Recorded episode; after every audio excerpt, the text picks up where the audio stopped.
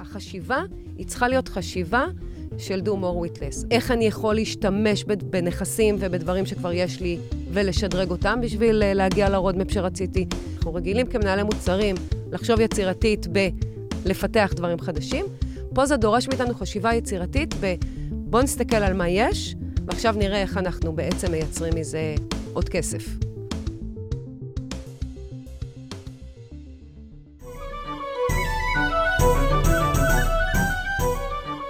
ברוכים הבאים לניהול מוצר גרסת הבמאי. בוקר טוב אייר. בוקר טוב שלומית, וברוכה השבה. תודה, תודה. היה מאוד כיף בחו"ל. אה, ובוקר טוב לאורחת שלנו, שונית.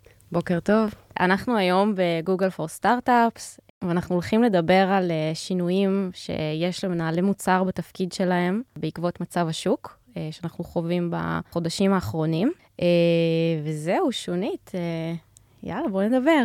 אז יאללה, אז נעים מאוד, אני שונית לק סוויסה, ואני בתעשייה כבר הרבה שנים, אומרים שלא חושפים גיל, אבל מעל 20 שנה מסתובבת בהייטק, בתפקידי ניהול מוצר כמעט מהרגע הראשון שלי.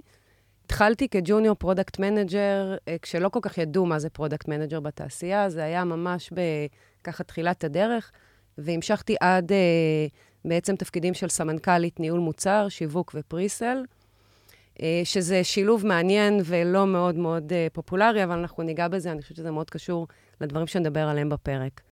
בשלוש שנים האחרונות החלטתי לעשות shift משמעותי בקריירה שלי, ולהפוך להיות מסמנכ"לית שעובדת ב, בחברת הייטק ל, ליזמית, הקמתי חברה שנותנת שירותים, ואני בעצם אה, מלווה אה, סטארט-אפים וחברות בינוניות בדרך למצוינות עסקית, אני קוראת לזה, שזה בעצם השילוב של אה, ניהול מוצר, שיווק, מכירות, ביחד עם המימד היותר מנטלי ועם המימד הפיננסי, שבו אני מקווה שככה נדבר יותר לעומק היום. וככה שואלים אותי הרבה איך זה המעבר הזה מלהיות סמנכ"ל ללהיות uh, יזמית ועצמאית, אז אני אגיד שזה מרתק, ואני חושבת שזה יאפשר לי היום לנהל את השיחה הזאת, כי אני מביאה דוגמאות באמת מעשרות חברות שפגשתי בשלוש שנים האחרונות, ועוד כל מה שעשיתי בקריירה שלי קודם. אז היום אנחנו בעצם נתעמק במה שקורה לנו בשוק לאחרונה, שאם אתה מאזין לפרק, אז אני משער שכבר כולם אה, יודעים. שהציפיות ממוצרים, מחברות, זה לא כמו שהיה לפני שנה. היום הדגש הוא באמת על רווחיות או על הכנסות, על פני גדילה. פעם אה, כמות היוזרים שלך זה היה ה-king, והיום יש בעצם shift מאוד מאוד משמעותי, כמו משברים שקרו לנו בעבר, ואז אנחנו בעצם אה, נדבר, נכון? נכון מאוד, בדיוק. אז יאללה, אפשר לצלול פנימה ישר, לא? כן, בואו נתחיל. אז תני לנו קצת רקע, מה, למה, למה, מה קורה פה? אז כאילו, מה, למה בעצם השינוי הזה קורה? מה, מה קרה בשנה הזאת? אז בעצם אה, אני חושבת שנתחיל רגע ולדבר על מה שקורה בשוק, ואז נדבר רגע על, אה, על מה קרה למקצוע ניהול המוצר, אני חושבת, על פני ה-10-15 שנים האחרונות. אז השוק עובר שינוי מאוד גדול, זה מאוד ברור. אני לא נביאה ולא כלכלנית, אני משאירה להם את האמירות למה בדיוק אה, קורה, או לאן אנחנו פנינו, אם זה הולך להיות משבר כמו 2008 או לא. אבל בשורה התחתונה, השוק עובר אה, אה, שינוי מאוד גדול, אה, כשיש הרבה פחות כסף להשקעה בחברות, וכתוצאה מזה חברות צריכות לעשות תהליכים של אה, בעצם אה, חשיבה מחדש, איך הן מסתדרות עם הכסף שיש להן, ואיך הן מייצרות בעצמן כסף. זה בעיקר בתעשיית הסטארט-אפים, אבל לא רק. אנחנו רואים את זה גם בחברות בינוניות וגדולות. בסופו של דבר, השינוי הגדול ביותר שקורה ברוב החברות, זה המעבר מפוקוס על, כמו שאמרת, צמיחה, ואני אפילו אגיד שווי חברה. הרבה חברות בעצם בעיקר התעסקו בשנים האחרונות באיך אני מגדיל את השווי שלי בכל מחיר. זאת אומרת, אני מייצר צמיחה גם אם בפועל אין לי שום רווחיות, גם אם לקוחות לא מקבלים מספיק ערך, כל עוד אני מראה בעצם צמיחה מאוד מאוד גדולה, ועל בסיס זה גייסו הרבה מאוד כסף, והיה הרבה כסף בשוק. היום, כשיש הרבה פחות כסף, בעצם אה, אנחנו מתחילים להסתכל על, על רווחיות. אה, על רווחיות, על שמירה על הלקוחות הקיימים, ועל צמיחה לא ברמת יוזרים, אלא ברמת הכנסות. ובעצם בכל החברות, אה, במרבית החברות, אני חושבת, פתאום צץ לו KPI חדש, או צצו שניים אפילו. אחד זה הכנסות, אה, לא צמיחה, לא שווי, אלא הכנסות בצורה מאוד ברורה, ARR, וה-KPI השני שנוסף הוא או פרופטביליטי, או גרוס מרג'ן, או EBITDA, תלוי בשלב בחיים של החברה. אה, וה-KPI השלישי הוא כמובן KPI ה-churn, או ה-customer satisfaction, שאפילו נהיה יותר קריטי בנקודה שאנחנו נמצאים בה. ושלושת ה-KPIs האלה הם, הם לא רק איזשהו יעד אה, של חזון חברה, אלא הם משנים משמעותית התנהלות בתוך חברה, והיום אנחנו נדבר ספציפית על איך הם משפיעים על uh, ניהול מוצר. אני אעשה רגע פאוזה ואני אדבר על, על תפקיד מנהל המוצר והשינוי שהתפקיד הזה עבר, ותכף אני אפגיש את זה עם מה קורה בשוק. אז התפקיד, uh, תפקיד ניהול המוצר התחיל היסטורית מתוך הפיתוח. זה בעצם uh, מפתחים שהיה להם יכולות נוספות, הפכו להיות מנהלי מוצרים בשביל להקל על הפיתוח בתהליכי, uh, בתהליכי הפיתוח, בכתיבת ה-requirements. בעשור האחרון, אני אגיד... מזכיר את הסיפור על הדג שיצא מהמים, ממש אבולוציה. זה נכון, דרך אגב, זה לקח לי הרבה שנים להבין את האבולוציה הזאת. לאחרונה ככה התחלתי לקרוא ולחקור, וגיליתי שזה ככה התחיל. אה, זה מסביר הרבה דברים, אני חושבת. אה, אני חושבת שבעשור האחרון קרתה אבולוציה חיובית מאוד, אה, ומנהלי מוצרים הלכו והתקרבו יותר ויותר לעולם של הלקוחות ולשוק, ובעצם הבינו שיותר חשוב הצד של מה הלקוח צריך, איזה כאב אני פותר לו, מה השוק צריך, איך התחרות שלי נראית, כל העולמות האלה, והם בעצם העולמות שמשפיעים משמעותית על, אה, על המוצר שאני מייצר ועל היכולת שלי למכור אותו. השינוי שאני אה, חוזה וגם רואה ב, כבר בחברות מסוימות היום, הוא התקרבות יותר להבנה פיננסית ולצדדים הפיננסיים והעסקיים של חברה, ובעצם אה, בנייה אה, ותכנון ה-roadmap, התוכנית עבודה, ה-focus areas של ניהול המוצר, על בסיס האזורים הפיננסיים. וזה בעצם בעיניי אה, שינוי משמעותי, אני אגיד שהוא בעיניי בריא וחיובי גם, ומרתק. בתור אחת שעשתה אותו בעבר שלה, הוא מרתק. אז אני אגיד כי, אני אגיד שאיך שאני טיפה רואה את זה, זה שבאמת לא ניכנס כאילו לתהליכים הכלכליים שקורים ברקע, אם באמת יש פחות כסף בשוק או, או לא, אבל מה שכן קורה זה שיש פחות השקעות בשוק. זה אנחנו יכולים uh, להסכים. וזה לא חדש. הסיפור הזה של רווחיות תמיד היה מעניין, אבל שהיה הרבה השקעות בשוק, אז בעצם קרנות הרשו לעצמם להתפשר, ואז הם אמרו, רגע, כל האלו שמצליחים להביא כסף כבר נתפסו וכבר קיבלו איוולואציות גבוהות שאני לא יכול להתחרות בהן, אז מה הדבר השני שהוא בעצם פרוקסי לרווחיות שאני מוכן להתפשר עליו ולהשקיע בו? ואז מה שיצא, זה פועל יוצא של זה, זה אני מוכן להשקיע בגדילה. ואז מה שקרה זה שבשוק uh, של ביקוש והיצע, אנשים פשוט התפקסו על ה-KPI הזה של גדילה, כי הוא קצת יותר קל מאשר להראות רווחיות. ועכשיו מה שקורה זה ששוב פעם השוק סוג של מתקן את עצמו, ביקוש והיצע, ובגלל שיש פחות השקעות ויש פחות סטארט-אפים, אז אנחנו חוזרים שוב פעם למטריקה של show me the money. המטריקה הזאת תמיד הייתה קיימת, פשוט העניין הוא עכשיו שהיא הפכה להיות הרבה יותר חשובה, כי רק על סמך זה תקבל השקעה, ולא על סמך איזשהו פרוקסי או איזשהו משהו אחר. אז, אז רק כאילו, אז זה בעצם רק הדגש שלי לגבי העניין הזה, זה לא שפתאום השוק uh, גילה איזשהו KPI חדש שלא עניין אותו לפני. אני כן רוצה להוסיף שאנחנו מדברים הרבה על רווחיות ועל סטארט-אפים, אבל אנחנו רואים את זה גם בחברות גדולות. זאת אומרת, צוותים, לקוחות שלנו שאנחנו עובדים איתם מאוד מאוד גדולים, אנחנו כן רואים צמצום אה, בצוותים, הם כן מצמצמים עדיין את התקציבים שלהם. בעצם כל השוק אה, מגיב בסוף אה, אה, למה שקורה עכשיו. שוב, אני לא יודעת אם יהיה משבר, אה, אנחנו לא חוזים שום דבר, וזה באופן ישיר משפיע מן הסתם על הרווחיות אה, אה, של, של אותם סטארט-אפים או של אותם חברות. אה, וזה עוד אתגר שאנחנו בעצם פתאום עומדים בפניו, אה, של אין לי לקוח בכלל למכור לו עכשיו, כי הם צמצמו את התקציב.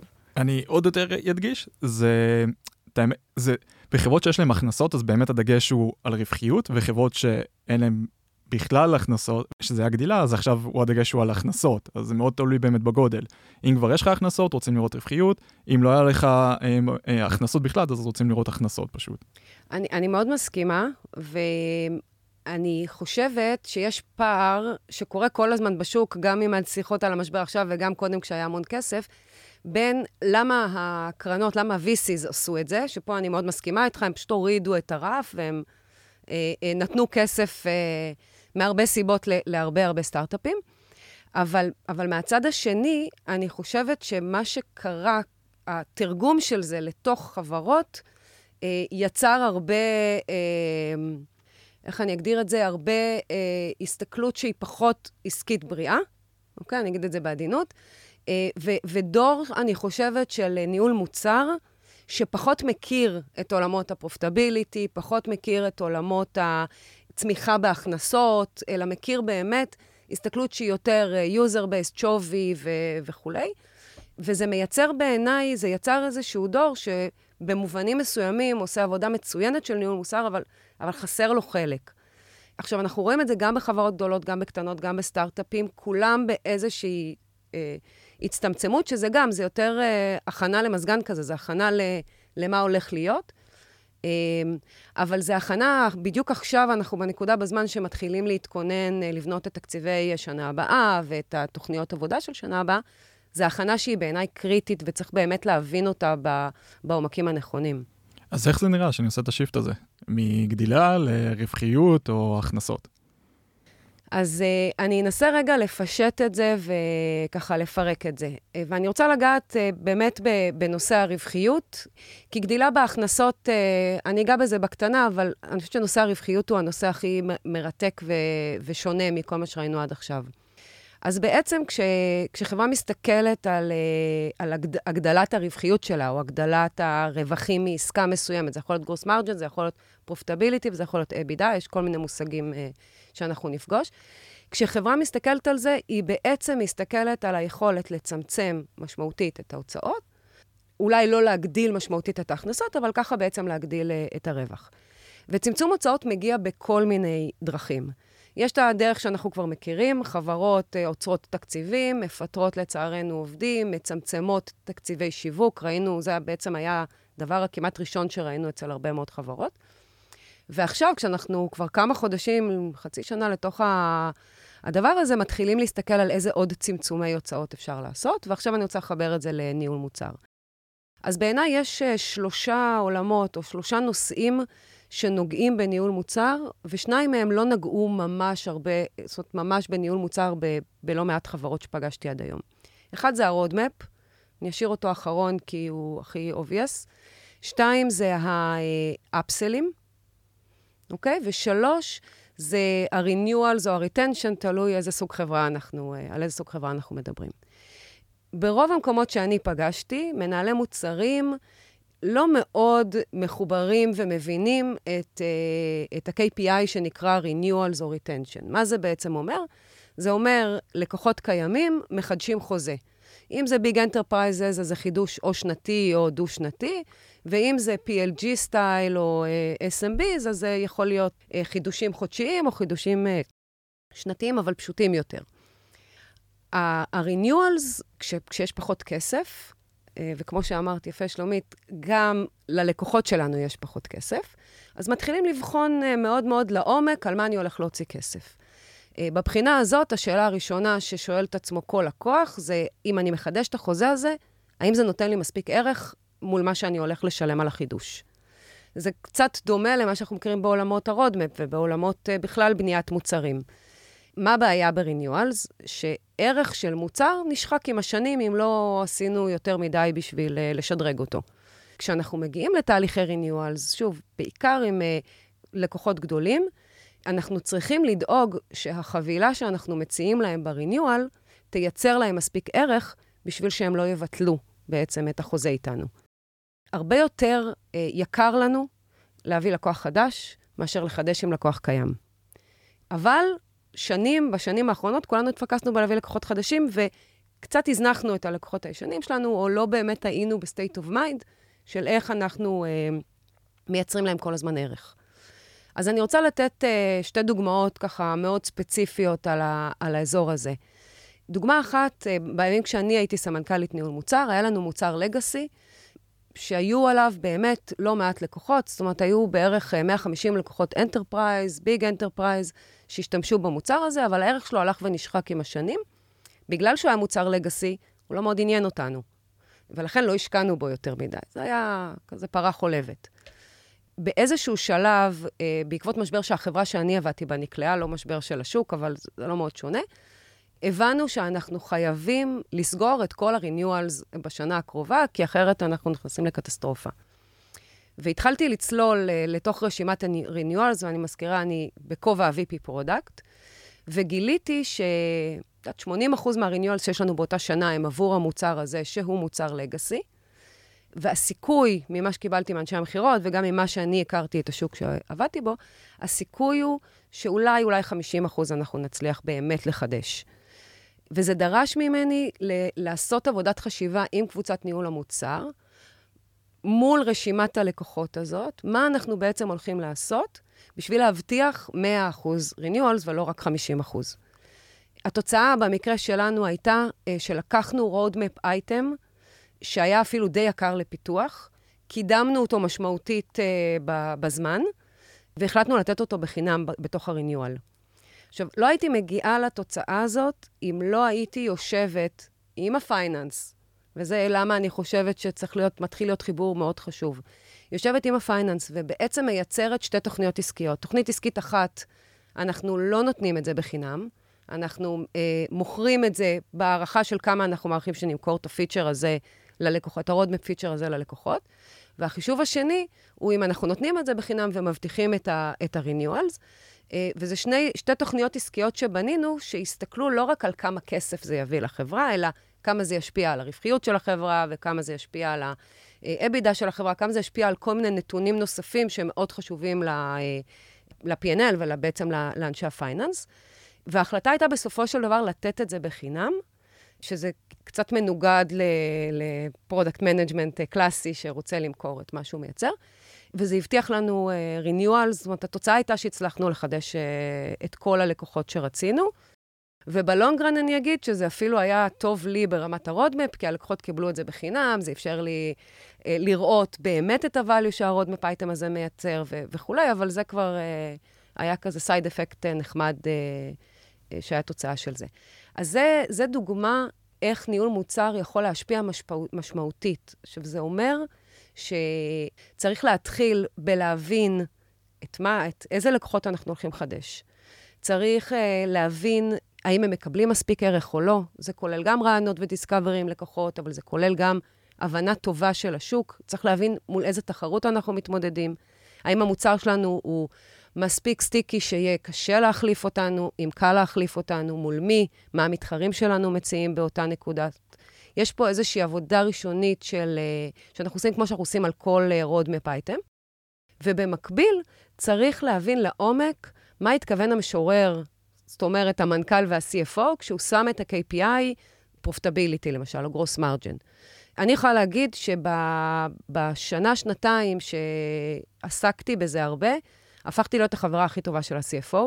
אם קודם החברים הכי טובים שלי היו ה-R&D וה-Sales, הפכתי להיות החברה הכי טובה של ה-CFO, כי רציתי להבין לעומק מה אנחנו מחפשים להשיג.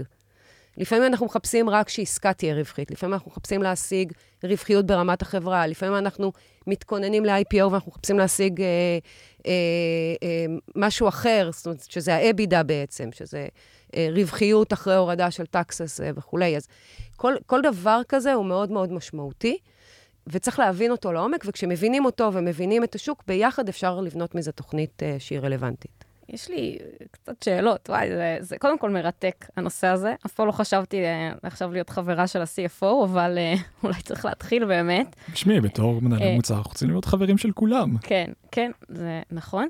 אה, אז באמת, קודם כל, זה שידעת אה, ככה לקחת איזשהו אייטם מהרודמפ ולהציף אותו, זה, זה לא כזה משימה פשוטה, כן? כי... אם אנחנו מסתכלים עכשיו על בקשות של לקוחות, מאוד מאוד קל להישאב לשם, זאת אומרת, אוקיי, אני רוצה uh, renewals, אז אני עכשיו, כל מה שהלקוחות שלי מבקשים, אני עונה. נכון, אני יכולה גם ללכת לכיוון הזה. ו, ובאיזשהו דרך uh, קסם, כנראה לא קסם, מאוד מאוד שיטתית, שאני מאוד רוצה לשמוע עליה, הצלחת איכשהו להביא אייטם שכנראה ישמר את כל הלקוחות, שזה מדהים. מה קרה שם בתהליך הזה? אז אה, זו שאלה מצוינת והיא מאוד נכונה, והיא, ב, אני חושבת, יושבת בבסיס ההתחברות לצדדים הפיננסיים, ואני אסביר מה אני מתכוונת. אם הייתי הולכת ומפתחת את כל מה שהלקוחות רוצים, הייתי מגדילה משמעותית את, את ההוצאות. ואז הרווחיות שלי הייתה יורדת. זאת אומרת, בסוף זה, זה קצת כמו אה, נדנדה אה, בגן משחקים, משהו עולה, משהו יורד. ואנחנו צריכים כל הזמן לייצר איזשהו איזון בין שני הצדדים האלה. ולכן הבנתי, בגלל שהפכתי להיות חברה של ה-CFO, ואני אגיד רגע, לא הבנתי מה זה P&L, לא ידעתי מה זה אבידה, הייתי יושבת אה, בפגישות כאלה וחושבת שהם מקללים אותי במלא מלא מילים, אבל החלטתי שאני לא מתביישת, וחקרתי את זה מאוד מאוד לעומק. אז גם חקרתי לעומק את ה-CFO, גם ישבתי וקראתי המון, וגם התייעצתי עם כל מי שהסכים uh, לעזור לי באותה תקופה, בשביל באמת ללמוד לעומק את, ה, את הנדנדה הזאת. ברגע שהבנתי, הבנתי שאם אני אפתח את כל מה שהלקוחות ירצו, יהיו לי שניים או אפילו שלושה דברים שיעכבו אותי. אחד, כמו שאמרתי, אני אעלה את ההוצאות אה, ואני אוריד את הרווחיות. שתיים, אה, אנחנו יודעים מה לעשות, שאין שום דבר שאנחנו רוצים לפתח והוא מוכן תוך שבוע או אפילו תוך חודש. בטח בחברות כבר יותר גדולות, שיש Backlog ויש התחייבויות. אז אם יש לי ריניואל ב, לא יודעת, פברואר או מרץ, אה, והלקוח רוצה עכשיו משהו שייקח לי הרבה זמן לפתח, אז אני בהגדרה דוחה את הריניואל, מה שאומר שאני מעלה את ה risk שהוא יעזוב אותי, כי המתחרים שלי יבטיחו לו מה שהוא רוצה. אה, אז, אז זה הבעיה השנייה שזה מייצר לי. והבעיה השלישית שזה מייצר לי, זה שאני אצטרך לוותר על ה roadmap שלי. אה, כי ברגע, ככל שאני מכניסה יותר דרישות לקוחות שהן לא תמיד בהכרח בהלימה עם ה roadmap, בטח במכירה ל enterprises, דרישות יכולות להיות המון קסטומיזציות. אני, בסוף יש לי משאבי פיתוח מוגבלים, אני אוריד משמעותית את, אה, את משאבי הפיתוח שאני אוכל אחר כך להשקיע ב roadmap. אז עם שלושת הדברים האלה בראש, התחלתי לחפש מה יכול לעזור לי. והחיפוש הזה הוא לא לוקח יום ולא יומיים, הוא לקח כמה אוף סייטים עם קבוצת ניהול המוצר, הוא לקח הרבה שיחות עם לקוחות, אה, שיחות שבהן אני בעיקר מתחקרת אותם על מה כואב להם, מה לא עובד להם טוב, לא מה הם היו רוצים, כי כששואלים לקוח מה הוא רוצה, או שהוא אומר, לא יודע, או שהוא נותן רשימה מאוד ארוכה של המון המון דברים, ולא רציתי אף אחד משני הדברים האלה, אז בעיקר תחקרתי אותם על מה כואב להם, מה לא עובד להם, מה ה-KPI שלהם לשנה הבאה, מה הדברים שהולכים להטריד אותם בשנה הקרובה, מה הלקוחות שלהם מבקשים מהם. והגדנו בעצם את כל הדבר הזה והצלחנו לזקק את זה לכדי פיצ'ר שהיה מאוד משמעותי והיה מאוד רלוונטי לכולם. מדהים. זה חלומו של כל מנהל מוצר אה, להגיע באמת לרידוד כזה. דווקא אני חושב שמה שמעניין פה זה את החיבור לביזנס גול. בעצם הגדירו איזושהי מטרה, והיה פה פירוק מאוד יפה של צוות המוצר, של איך אני בעצם משיג את המטרה הזאת. הרי רק אמרו לך סך הכל צריכים להגדיל את כמות ה-renewals, אף אחד לא בא ואמר לך צריכים לעשות את הפיצ'ר הזה והזה ולהציע אותו בחינם כדי שזה יקרה. זה כבר איזושהי פרשנות שאת הצלחת להביא לשולחן. וזה באמת היופי, שאנחנו מבינים מה אנחנו מנסים לעשות ולמה אנחנו מנסים לעשות את זה, אז אנחנו יודעים גם להגיד איך לעשות את זה. והרבה פעמים אנחנו שוכחים את החלק הכי בסיסי של למה ומה אנחנו מנסים לעשות. ואם זה לא מוגדר מדויק, אם זה לא איזשהו ביזנס KPI, אז גם אי אפשר לעבוד עליו כמו שצריך. ובגלל זה מאוד חשוב שבאמת כולם, במיוחד בסטייק הולדרים של ההנהלה, ידעו שזה ה-KPI שאנחנו עובדים עליו, כדי שבאמת יהיה אפשר להתרכז בו ולהשקיע בו. כמו שאמרת, זה, זה לא משהו שקורה ביום, זה בתהליך מסוים. אז זה לגבי ה-renewals שלנו. מה, מה החלק השני שבעצם אנחנו רוצים לעבור עליו? אז בעצם החלק השני הוא האפסלים, שהוא קצת אה, אח של ה-renewals, אוקיי? זאת אומרת, זה מכירה ללקוחות קיימים, אה, מכירה נוספת ללקוחות קיימים, שהיא, שוב, בדרך כלל, אם הם לקוחות מרוצים, ולא כאלה שרוצים לנטוש אותנו, היא בדרך כלל מכירה אמורה להיות קלה יותר מאשר לייצר, להביא לקוחות חדשים. אבל מצד שני, היא מצד אחד קלה יותר, ומצד שני, אה, שוב, הם כבר מכירים אותנו, הם יודעים מי אנחנו, עכשיו צריך לחדש להם. אז קצת כמו ה-renewals, אה, באפסלים, אני חושבת שיש אה, שני מרכיבים מאוד רלוונטיים כשאנחנו מסתכלים על רווחיות. אחד, האם אני יכול להמציא את עצמי מחדש בלי לפתח יותר מדי? שאלה מספר אחת, תכף אני אתן דוגמה עליה. ושאלה מספר שתיים, זה האם אני יכול לפתח דברים שהם אה, לא יעלו לי הרבה מאוד כסף, אבל יהיו מאוד רלוונטיים ללקוח. שנשמע כזה נורא פשוט, סופר קשה. אפסלים זה, זה סיפור מאוד מאוד לא פשוט. וברוב החברות, אה, או בהרבה חברות, אה, אני אגיד יותר בדור הוותיק, כאלה שהם כבר יש להם הרבה לקוחות קיימים והם מצ'ור, אה, עסק לא פשוט כל הזמן לחדש. לחדש וכולי. אה, אז אני אתן דוגמה אחת. אה, לאפסלים, שאני אגיד שבמקרה הזה היא הצליחה רק ב-30-40 אחוז, לא ב-100 אחוז כמו שהייתי רוצה, אבל היא כן יצרה איזושהי, איזושהי קפיצה שעזרה לנו באותה תקופה. בעצם ישבנו בקבוצת ניהול המוצר, הסתכלנו על כל הפיצ'רים שפיתחנו בשלוש שנים האחרונות. עכשיו, אנחנו, אנחנו יודעים הרי איך החיים. ניהול מוצר מפתחים הרבה דברים, לא תמיד כולם נמכרים, לא תמיד באותה עוצמה.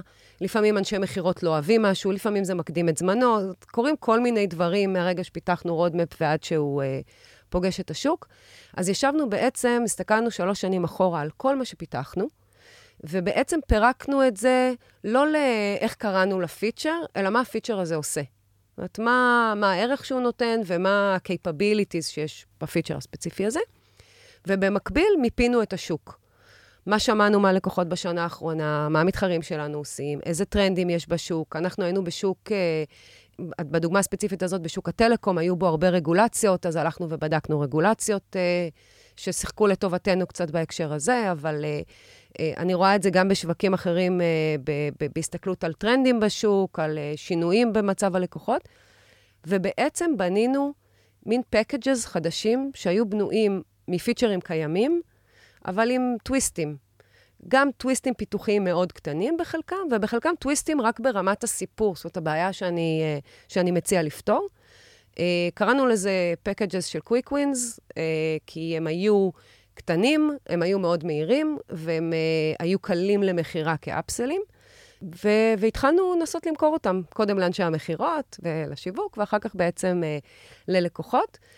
לא היה, זאת אומרת, זה לא, לא מכרנו, לא כל הלקוחות קנו את כל ה packages, זה עולם אופטימי שלו, אני לא מכירה אותו, אבל זה כן אה, יצר איזושהי גדילה אה, מסוימת בהכנסות באותם רבעונים, אבל זה בעיקר מגדיל את הרווחיות. אני חוזרת שוב לעניין הרווחיות, כי אני בעצם משתמשת במשהו שכבר עשיתי ו- ומוכרת אותו לעוד לקוחות, אז obviously זה מגדיל משמעותית את הרווחיות. אז, אז זו דוגמה אחת למה אפשר לעשות עם אפסלים. דוגמה שנייה היא בעצם, אה, אני אגיד, להתפקס על דברים שאפשר לפתח אותם מאוד מאוד מהר, ושיש לקוחות שמאוד רצו אותם, וצריך כאילו כל הזמן לזכור, וזה גם מאוד רלוונטי לשיח ה roadmap, בעולם של profitability ושל פוקוס על צמיחה בהכנסות, מה שאני הולך לפתח, סיכוי נמוך שהוא יצמיח לי הכנסות באותה שנה. אוקיי? וסיכוי נמוך עוד יותר שהוא יגדיל לי profitability באותה שנה. אני אסביר למה.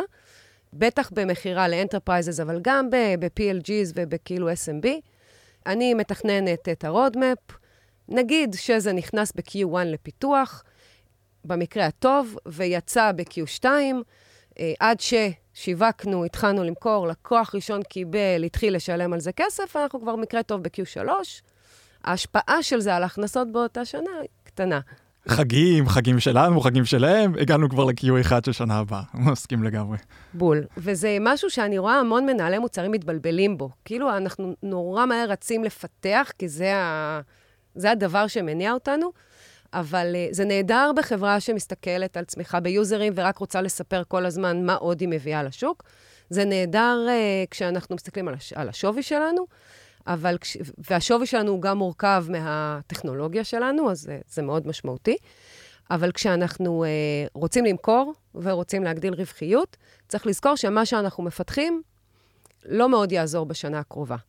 שגם זה אני אגיד כ- כמנהלת מוצר, אני לקח לי איזה שנה לתוך התהליך לעשות את הסוויץ' הזה בראש, ולהבין שאני כל הזמן צריכה להיות שנתיים קדימה, בעצם.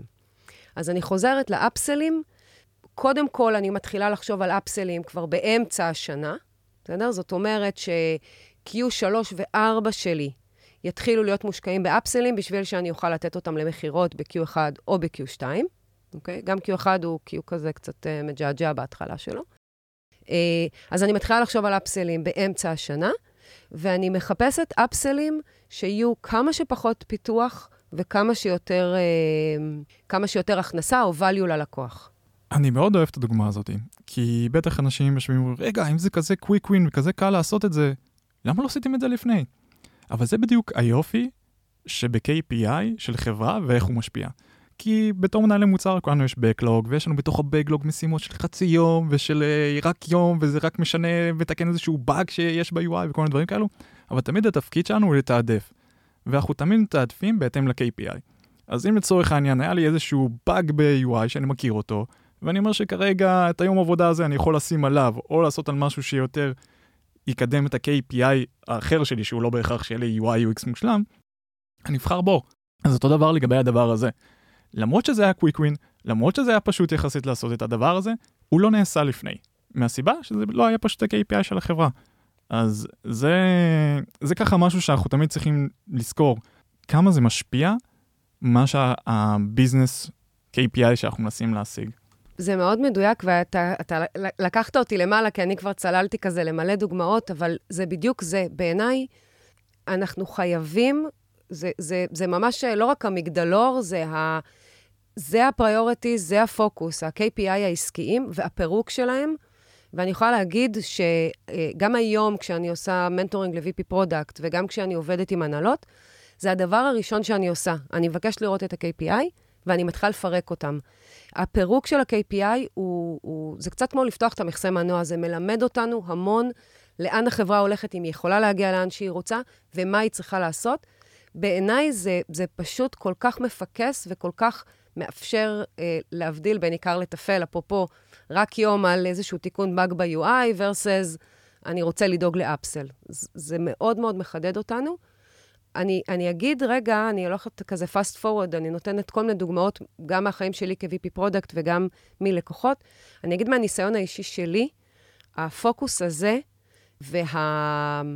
והמיפוי הזה, שהיה מאוד מאוד אה, פיננסי, אבל משפיע על, אה, על עבודת ניהול המוצר, הביא את החברה שהייתי בה תוך שנתיים, ממצב שהיא חברה שמפסידה הרבה כסף, הרבה מיליוני דולרים מחזירה ללקוחות כי הם לא מרוצים, נוטשים וכולי, לחברה שמראה צמיחה בהכנסות, צמיחה ברווחיות ברמות שהיו מאוד לא אופייניות אה, לתעשייה שהיינו בה, לשוק שהיינו בו, כשבעצם סיימנו את המסע הזה במכירה של החברה לקרן השקעות אמריקאית אה, מאוד מאוד גדולה ומשמעותית, אה, תהליך שהובלנו המנכ"ל ואני, וה-CFO כמובן, אבל איך אני פתאום בתוך תהליך מכירה? כי אני מאוד מפוקסת יעדים עסקיים ואני מאוד מדברת את השפה. וזה תהליך מכירה שהביא את החברה להיות uh, בעצם במקום אחר לגמרי ממה שהיא הייתה קודם. מה אני מנסה להגיד? שלדבר, ה, במרכאות, הפשוט הזה שאנחנו מדברים עליו, בואו נהיה בפוקוס על יעדים עסקיים ונתרגם, נעשה כל הזמן את התרגום הזה, יש השפעות מרחיקות לכת על, ה, על התוצאות העסקיות של החברה. זאת אומרת, זה לא רק, אוקיי, אז אני אהיה יותר בפוקוס, יהיה לי תעדוף, זה, זה השפעות מרחיקות לכת על החברה, ובעיניי, אני אגיד בנימה אישית, זה השפעות מרחיקות לכת על המיצוב של ה-VP product ושל קבוצת ניהול המוצר בתוך החברה, אם זו השפה שהם מתחילים להתעסק בה. אני רוצה כזה ככה קצת אה, לסכם כזה מה. שלפחות אני אה, הבנתי כזה עד עכשיו. בעצם יש עכשיו איזשהו שינויים בשוק, שכנראה החברה שאת, שאתם נמצאים בה, לא, לא הולכים, זה לא הולך לפסוח עליה באיזושהי דרך. ובסוף אנחנו צריכים קודם כל לשנות צורות עבודה, לשנות את הממשקים שלנו פנים-ארגונית קודם כל, כלומר, אם זה באמת אה, יחסים עם ה-CFO, עם המנכ"ל, וכנראה עוד מחלקות, ואפשר גם להיכנס ולצלול אה, לזה, וגם איזושהי הבנה של אני לא יכולה עכשיו, עכשיו, עכשיו להשפיע על המצב של החברה. כלומר, אני יכולה להשפיע כנראה שהשינויים שאני אעשה בתור מנהלת מוצר, ישפיעו רק בעוד שנה או בעוד חצי שנה, זה לא הולך לקרות עכשיו, וזה איזושהי גם באמת אה, הבנה שהיא סופר חשובה, כי יכול להיות שיש מחלקות אחרות בארגון, אגב, שכן יכולות אולי להביא את הרווחיות ממקום אחר, שזה בכלל לא, לא, לא המקום שלנו, כן? אז קודם כל, מעניין אותי איפה, איפה אנחנו נכנסים, איזה מחלקות אנחנו רוצים ליצור קשרים, בשביל באמת להביא את החברה למצב שהיא רוצה להיות בו, על פי ה-KPIs שהגדרנו. אז זה בדיוק העניין, אין פה דארק מג'יק. אם אנחנו רוצים להגדיל מכירות, אז אנחנו צריכים להביא עוד אנשי מכירות. עוד אנשי מכירות עולה עוד כסף. אנחנו צריכים לעשות יותר פרסום. יותר פרסום עולה לנו כסף. כל דבר שיקרה, אנחנו רוצים לפתח פיצ'ר חדש, זה גם יהיה לנו כסף. מה שפה נאמר זה do more with less, כאילו, איך אתה משתמש ואתה ממנף את הדברים שקיימים לך, או את הדברים שהם נגישים לך, כדי להגיע לביזנס KPIs הנדרשים בעת משבר. בדיוק. ו- ואני אגיד, בעיניי יש הרבה דברים ש... זאת אומרת, יש דברים שניהול מוצר לא יכול להשפיע עליהם. שזה בעולם של פיתוח, זאת אומרת, דברים שאני הולך לפתח וייקח להם שנה עד שהם ייצרו הכנסה. אבל יש המון דברים שניהול מוצר יכול להשפיע עליהם, שהם אה, מאוד משמעותיים בכאן ועכשיו. אז נתנו את הדוגמאות של אה, להסתכל על מה יש ולעשות לזה repackaging, ונתנו את הדוגמאות של upsell ים אה, שצריך טיפה לתכנן אותם אה, מראש. בעיניי, כשאנחנו, אני אגע ב roadmap, כשאנחנו מסתכלים למשל על roadmap, אז שוב, do more with less. אנחנו יודעים שכל דבר שנרצה לפתח, יש כל מיני דרכים לפתח אותו. אפשר לעשות uh, MVP-like, אפשר uh, לפתח כי אני רוצה אותו גנרי ורובסטי ו- וכולי.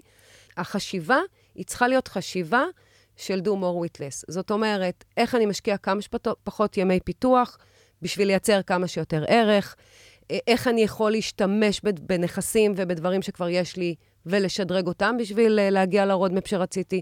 זאת אומרת, זה, זה, זה מאוד מדויק, ה-do more with less, בהקשר שזה בעיניי מין חשיבה יצירתית שהיא אחרת. אנחנו רגילים כמנהלי מוצרים לחשוב יצירתית בלפתח דברים חדשים. פה זה דורש מאיתנו חשיבה יצירתית ב... בואו נסתכל על מה יש, ועכשיו נראה איך אנחנו בעצם מייצרים מזה עוד כסף. אוקיי? עכשיו, לא נגענו, יש עוד עולמות שלמים, וזה לשאלתך, עולמות שלמים של uh, חיסכון, שאנחנו יכולים uh, קצת להשפיע עליהם, פחות מהדברים שדיברתי עליהם. Uh, אם זה ב-Cloud Cost, למשל, אוקיי? Uh, גם פה, אפילו החלטה של מנהל מוצר, שזה בסדר לשמור רק שנה ולא שנתיים, והוא הולך להודיע על זה ללקוחות, יכולה להוריד משמעותית הוצאות של חברה, אוקיי? Uh, אז, אז זה Cloud Cost, זה Pricing, אוקיי? זה עולמות שלא מאוד נגענו בהם, זה על מה הפיתוח עובד, כמה הוא עובד על ה-tech depth versus ה-roadmap. זה בכלל להתחיל להסתכל על עבודת הפיתוח דרך עיניים של ביזנס קייס. מה הם עושים? מה זה הולך לייצר לי מבחינת כסף? לא מייצר לי כסף? יכול להיות שאני מרדד את זה, או דוחה את זה אה, יותר קדימה, כשהמצב יהיה קצת יותר טוב. אז יש עוד בעיניי הרבה עולמות. אני חושבת ששוב, ניהול מוצר זה קצת כמו תמנון, הוא צריך לגעת בכל המחלקות בארגון. ציינתי פה את ה finance, כי זה בדרך כלל המחלקה, כשאני שואלת מנהלי מוצר, אומרים, אין לי שום דבר עם ה finance. אז זה אני מעודדת. אבל גם Customer Success וגם כמובן פיתוח ו-Delivery ו-Operation, זה מחלקות שצריך להיות מאוד צמודים אליהן, לטובת ה-Renewals, לטובת ה-Churn, לטובת ה-Upselling, לטובת כל הדברים שדיברנו עליהם בעצם.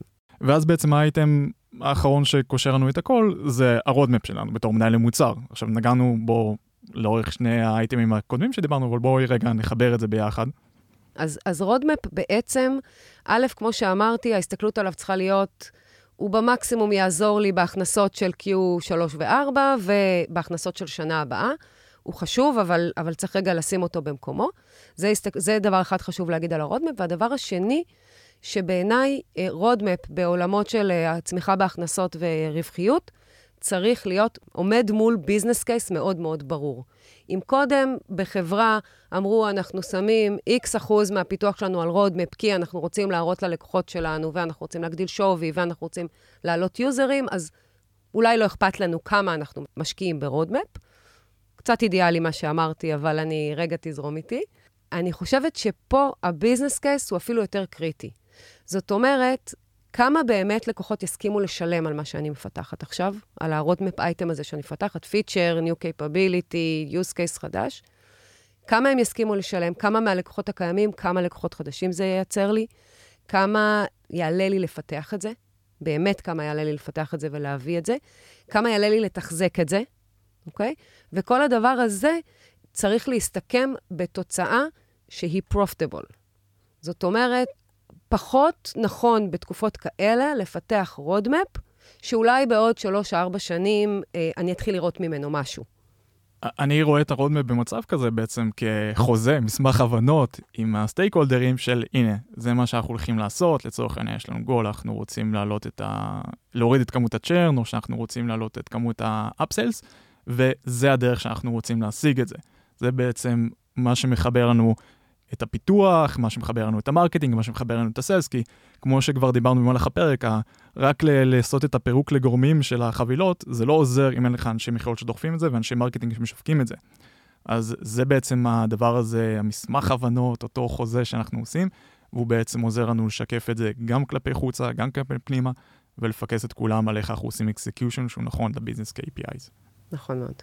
אה, טוב, אז דיברנו באמת על, אה, על כל אה, שלושת הנושאים, אבל איך מקדמים את הדברים האלה כשהחברה נמצאת במשבר? אני אפילו אחזק את השאלה. יושב עכשיו, מאזין לנו איזה product manager צעיר, הוא אומר, רגע, זה משהו שאמור להגיע מהמנכ"ל, לא ממני. אז למה, למה הפרק הזה רלוונטי אליי? שאלה מצוינת. Uh, קודם כל, אני חושבת שהפרק הזה רלוונטי לכולם, כי הוא מוביל שינוי state of mind. אומרת, בעיניי, ה... כל הדוגמאות שנתתי פה, לא rocket science, כולם יכולים להגיע אליהם, לא, לא המצאתי את הגלגל. הדבר הזה של לשנות את ה-state of mind, להתחיל להבין את ה-business KPIs, להתחיל להבין מה זה אומר ואיך זה מתרגם אליי, זה איזשהו תהליך, אני אומרת, לי הוא לקח אה, לא מעט חודשים לעבור אותו רגע עם עצמי, ואז להיות מסוגלת להתחיל לראות איך זה משפיע על היום-יום שלי. ואני חושבת שאני מעודדת את תחילת התהליך דרך השיחה הזאת. ללכת, לקרוא, להבין, לשאול את המנהלים, לשאול את המנכ"ל ב-all hands או uh, weekly meetings של החברה, תלוי בגודל החברה, לנסות להבין יותר טוב את ה-business KPIs, לנסות להבין יותר טוב מה אנחנו מנסים להשיג מהם. הרבה פעמים יושבים מנהלי מוצר בשיחות כאלה כשהמנכ"ל מציג ביזנס KPIs, וזה קצת עובר מעל הראש. אז אני אומרת, לא, תעצרו, תקשיבו, ותשאלו שאלות לראות שאתם באמת מבינים. אז זה רגע ל, באמת ל, למה זה מעניין uh, מנהל מוצר uh, צעיר, נגדיר את זה ככה. אני אגיד רגע באופן כללי, השוק uh, עובר שינוי, חוץ מהשינוי שדיברנו עליו, הוא גם עובר בכלל שינוי בשוק העובדים, אני אגדיר את זה ככה. הקורונה, מעבר להייבריד, ההבנה של כולנו שאנחנו רוצים שהעבודה שלנו תיראה קצת אחרת, העזיבה השקטה, העזיבה הגדולה, כל המושגים שאנחנו מכירים. ולתוך זה עכשיו אה, יש בעצם אה, קושי חדש, שהוא באמת אה, פיטורים, צמצומים, איזושהי תחושה של, של משהו שמאוד סוגר עלינו גם בתוך החברה. אז אני אגיד קודם כל, שאני בכלל בתפיסת עולם שלי, אבל בטח באזור הזה, כל דבר כזה הוא הזדמנות מאוד גדולה להתפתח ולגדול כ- כאדם, כמנהל מוצר, וגם כקבוצת ניהול מוצר בתוך חברה. כמו שאמרתי קודם, ככל שקבוצת ניהול המוצר לוקחת תפקיד יותר משמעותי, דווקא כשהחברה במצב כזה, היא יכולה להשפיע משמעותית לאן החברה תגיע, והיא גם יכולה להשפיע משמעותית על המיצוב שלה ועל הדברים שהיא תתעסק בהם. עכשיו, איך שומרים על, אה, על אה, מצב רוח או על אה, רמה גבוהה של, של אנרגיות? בדיוק דרך זה. אני יכולה להגיד שאני כסמנכ"לית, הדרך שבה חיברתי את העובדים שלי והדרך שבה בעצם פעלתי הייתה לעבוד ביחד כקבוצה על המשימות האלה. אני לא פירקתי את זה לבד, אני לא הגעתי למסקנות על ה-Quick Wins לבד, אני לא הגעתי למסקנות על ה-Roadmap או על ה-Business Case לבד. עשינו את זה ביחד כקבוצה, ישבנו המון בפגישות, באוף-סייטים, בחצאי ימים, בסדנאות.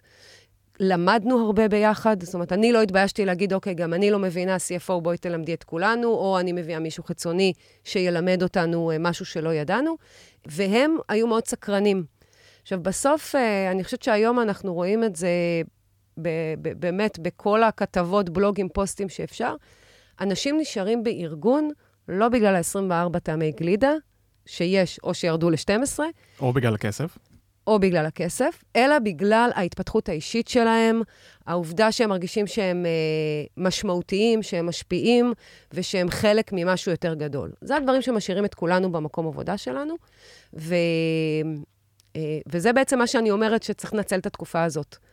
ברגע שקבוצת ניהול המוצר תתחיל לעבוד למען מטרה שהיא מאוד גדולה ומשמעותית, אה, וברגע שה-VP product, ה-CPO, לא משנה, מי שמוביל את הקבוצה, בעצם ירתום את מנהלי המוצרים לתוך השינוי הזה, זה בעיניי מאפשר להחזיק, אה, להשאיר עובדים בארגון מאוד מרוצים ומאוד מאוד מסופקים. אני יכולה להגיד שמניסיון אישי, ראיתי את זה קורה במו עיניי, אה, בחברה שקיצצה משכורות ב-20% לעובדים שלה, קיצצה כמעט את כל פעילויות הרווחה, וקבוצת ניהול המוצר הייתה הקבוצה הכי תוססת בחברה, אה, גם בלי עזיבות, גם אה, בשיא האנרגיות, ו- ומאוד מאוד מגובשת, רק בגלל שלקחנו את האתגר הזה ועבדנו עליו בעצם ביחד. לגמרי. שלומית, משהו אחרון לסיכום? אני אגיד לסיכום ככה, גם מה שאמרת, זה, זה בסוף מאמץ של כל החברה. זאת אומרת, זה מתחיל באיזושהי שקיפות אמיתית וכנה, אה, כבר מ, באמת מ, מ, מ, מהצד של המנכ"ל, ובאמת לשקף סטטוס אמיתי של החברה. כי הרבה הרבה חברות באמת נוטות, מנסות גם לתת איזושהי מוטיבציה לעובדים ולהראות, כן, הכל טוב, אנחנו בסדר, ומראים אה, לפעמים מציאות שהיא היא, היא באמת מד... נחמדה, אבל אולי היא לא באמת תואמת למה שאנחנו צריכים אה, במחלקות שתכלס עובדות על הדברים. אז קודם כל, באמת שקיפות אמיתית מה, מהנקודה הזו, ואז באמת לחלחל את זה לעובדים. זה מה שאני ככה לוקחת מהסיפור הזה, ומכאן יגיע השינוי. נכון מאוד, ואני אגיד על זה רגע, שקודם כל אני רואה בכלל שינוי ל, ל, יותר לכיווני אותנטיות ושקיפות בתעשייה, אבל בעיניי זה גם בסדר לשאול שאלות קשות, כעובד או כמנהל בארגון, לא בצורה חצופה, לא בצורה אה, מתנשאת, לא בפורום גדול בשביל להשפיל את הבן אדם שממול, אבל כן לשאול שאלות. הם, בסוף, כל מנכ"ל, כל פאונדר, כל סמנכ"ל, בסוף זה אנשים, הם לא תמיד חושבים על כל התמונה, הם לפעמים מפספסים.